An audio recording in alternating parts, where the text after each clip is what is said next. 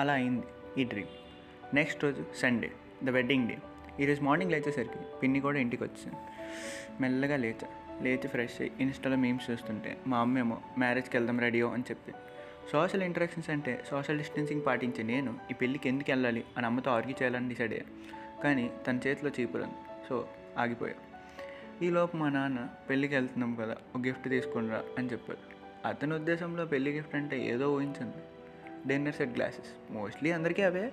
ఒకవేళ క్లోజ్ అయితే ఆ గిఫ్ట్ మారుతుంది. సరే ఈ గిఫ్ట్ తీసుకురావడానికి బయటికి వెళ్ళాలి కానీ ఆ గిఫ్ట్ తీసుకొచ్చే గ్యాప్లో కూడా నేను ఆలోచించేది ఏంటంటే అసలు ఈ పెళ్ళికి నేను ఎందుకు వెళ్ళాలి? నాకు ఎవడో తెలియదు కదా. నేను ఏం చేస్తాను అక్కడ? అని ఇలా ఏవేవో థాట్ని ఆక్యుపై చేస్తున్నాను సరే పోనీ వెళ్దాం. అయినా వెళ్ళి చాలా డేస్ అవుతుంది కదా ఎక్కడికైనా. ఒకవేళ మనం అనుకున్న అమ్మాయి ఇక్కడికి వస్తే మనం మిస్ అయిపోకూడదు కదా. సరే ఎలా అయినా ట్రై చేద్దాం. ఒకవేళ వచ్చిందా మన అదృష్టం రాలేదా ఆ అమ్మాయి అదృష్టం మరేం చేయలేం. సరే అని చెప్పి ఇంటికి వెళ్ళాం. ఇంటికి వెళ్ళి నీట్గా రెడీ అయ్యాం. అక్కడికి అందరం రెడీ అయ్యి కళ్యాణ మండపంకి వెళ్ళాం. అక్కడికి రాగానే స్టార్ట్ చేస్తారు భజన. ఎవరెవరో వస్తున్నారు ఎవరెవరో పలకరిస్తున్నారు. వాళ్ళకి వాళ్ళే నువ్వు మాకు కొడుకు అవుతావు అల్లుడు అవుతావు అని వాళ్ళే టీవీ రిపోర్టర్లా చెప్పేస్తున్నారు. నాకు ఎలా రియాక్ట్ అవ్వాలో కూడా అర్థం కావట్లేదు అందరికీ ఒక చిన్న స్మైల్ ఇస్తుంది. లంచ్ టైం అయింది. నన్ను వదిలేసి లంచ్ మీద పడ్డారు. నేను కాసేపు హ్యాపీగా ఫీల్ అయ్యాను ప్రతి ఇంటర్వెట్కి ఫుడ్ ఫుడ్ విషయంలో వచ్చే ప్రాబ్లం ఇదే. మనకి వడ్డించినవి తిన్న తర్వాత ఇంకా కావాలని అడగలేదు. సో పక్కన ఎవరైనా అడిగితే చూసి మనకు కూడా వేస్తారని వెయిట్ చేస్తాం. ఒకవేళ ఎక్కువ మంది చూస్తున్నారు అనుకోండి ఎంత ఆకలేసినా సరే అక్కడి నుంచి లేచి వెళ్ళిపోతాం. సరే కొంచెంసేపు అయిపోయిన తర్వాత లంచ్ కూడా అయిపోయింది. సరే లంచ్ అయింది కదా ఇంకా అక్కడ నాకేం పని అని చెప్పి ఇంటికి వచ్చేసి పడుకున్నాను కొంచెంసేపు తర్వాత మా ఫ్యామిలీ మొత్తం కూడా ఇంటికి వచ్చేసారు. Evening five thirty. ఒళ్ళు తెలియకుండా తాగిన వాళ్ళు నిద్ర ఏంట్రా? లే అని మా అమ్మ అరుస్తుంది. చి ఏం జీవితమే అంట. ప్రశాంతంగా పడుకునేవాట్లే అని అనుకున్నాను స్లోగా బెడ్ మీద నుంచి లేచా.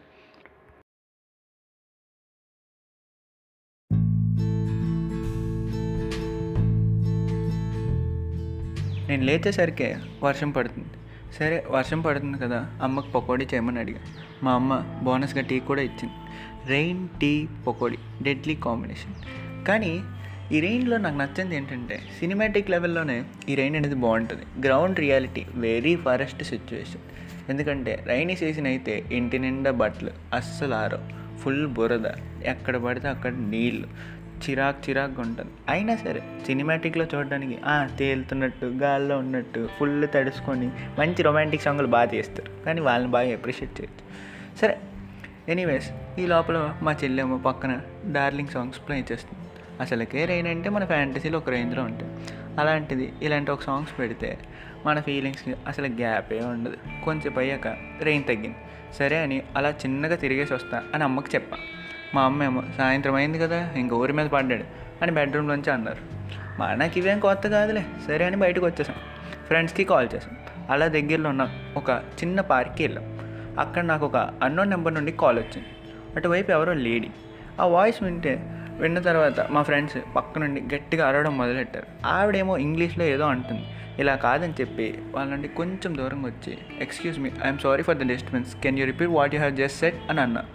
Okay you are selected for our company we have already sent a mail to you but you didn't reply are you interested in to work yes I'm interested thank you అరే మనకు కూడా job వచ్చేసింది రో అని గట్టిగా అరిచేసాను వాళ్ళు కూడా గట్టిగా వచ్చేసారు. కాకపోతే మా ముగ్గురికి ఒకే కంపెనీలో జాబ్ రాలే. నాకు నిన్న ఇంటర్వ్యూ చేసిన వాళ్ళు కాల్ లెటర్ ఇచ్చారు. వాళ్ళకి మాత్రం లాస్ట్ టైం ఇంటర్వ్యూ చేసిన వాళ్ళు రిక్రూట్ చేసుకున్నారు. ఏదైతే అయ్యానులే జాబ్ వచ్చిందిగా ఇంకా మన మెయిన్ గోల్ సప్లీస్ లేకుండా కాస్త కష్టపడు. ఈ హ్యాపీ న్యూస్ అర్జెంటుగా ఇంటికి వెళ్ళి చెప్పా. మా నాన్న నాలో ఒక పని ఉండి చూశాడు. అదే నేను కూడా ఒకటి కింద పనిచేసే స్థాయి అంత పెద్దోండి అయిపోయానని అతని ఉద్దేశం. మా అమ్మ ఆనందానికి అయితే మాటలు కూడా రావట్లే చెల్లి పిన్ని అందరూ కూడా చాలా హ్యాపీ. మొదట నాకు కొంచెం హ్యాపీగా ఉన్న తర్వాత నేను ఇంజనీరింగ్ అనేది నా డ్రీమ్ కాదు ఇది ఫోర్స్ఫుల్గా జాయిన్ అయింది. ఒక గవర్నమెంట్ జాబ్ అనేది నా డ్రీమ్. ఇండియాలో ఏదో ఒకటి ఏదో ఒక మంచి గవర్నమెంట్ జాబ్ తెచ్చుకోవాలనేది నా డ్రీమ్. ఇక్కడ విషయం ఏంటంటే ఇండియాలో నువ్వు ఏది చేయాలన్నా ఫస్ట్ ఇంజనీరింగ్ చేయాలి. దిస్ ఈ parents logic. We can't understand అది వేరే విషయం. సరే పోనీ ఒక త్రీ ఇయర్స్ ఎలాగో బాండ్ ఉంటుంది కాబట్టి ఈ ఉద్యోగం చేసి ఈ లోపల ఎగ్జామ్స్ కోసం ప్రిపేర్ అయ్యి వచ్చిందా? రాస్తాం. లేదంటే ఆ త్రీ ఇయర్స్ తర్వాత ఎలా అయినా కష్టపడి జాబ్ తెచ్చుకుందాం అని అనుకున్నా. ఆ రోజంతా నా కెరియర్ గురించి ఆలోచించా. ఆ రోజు నైట్ మళ్ళీ డ్రీమ్ వచ్చింది. ఈ అమ్మాయి ఏంట్రా బాబు? ఎంత క్యూట్గా ఉంది. అక్కడి నుంచి వచ్చేసే వరకు నా హార్ట్ బీట్ నేను క్లియర్గా ఫీల్ అవ్వగలుగుతున్నాను ఎందుకో చూడగానే తెగ నచ్చేసింది. మనకు నచ్చిన అమ్మాయి అడ్రస్ దొరికింది అని సంతోషించాలా? లేదా అది తప్ప ఏం తెలియదని బాధపడాలో? అర్థం కావట్లేదు సరే అని ప్రజెంట్ ఆ డీటెయిల్స్ తెలిసాక మిగతా స్లోగా వస్తాయిలే అని అక్కడి నుంచి వచ్చేసాను.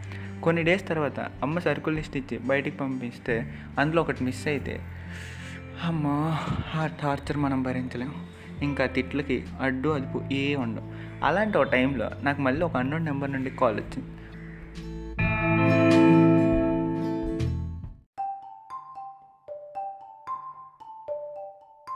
హలో అని కొంచెం ర్యాష్గా అన్నా. అట్నుండి ఎవరు మీరు? ఎక్కడున్నారు? అని అడుగుతున్నారు. ఈ వాయిస్ ఎక్కడో విన్నట్టుంది. తనేరా ఎదవా అని మైండ్ సిగ్నల్ ఇస్తుంది. సరే హలో ఎవరు మీరు? అని అడిగే లోపల మళ్ళీ కట్ చేస్తుంది. అలా కొన్ని డేస్ గడిచిపోయాక మళ్ళీ అమ్మాయి కనిపించింది. ఈసారి వాళ్ళ కాలేజ్ ఫస్ట్ ప్రమోషన్స్ కోసం ఒక షాపింగ్ మాల్లో ఫ్లాష్ మాప్ చేస్తుంది. సరే ఎవరికి తెలియకుండా ఒక చిన్న ఫోటో తీసుకుందాం. ఇది తప్పే కానీ పర్లేదులే.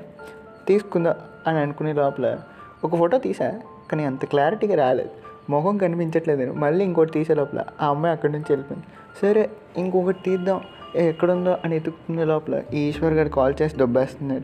ఎందుకు చేస్తున్నాడో అర్థం కావట్లేదు. ఫోన్ కట్ చేస్తున్నా పట్టించుకోకుండా తెగ చేసేస్తున్నాడు. ఈ లోపల ఆడి ఫోన్ కట్ చేశాను ఫోన్ హ్యాంగ్ అయిపోయింది. చి వేస్ట్ ఫోన్. అసలు ఎందుకు ఉంది? ఎప్పుడు పనికిరాదు. కనీసం ఒక ఫోటో కూడా తీయడానికి సహకరించట్లేదు. ఇంకా అంతేలే.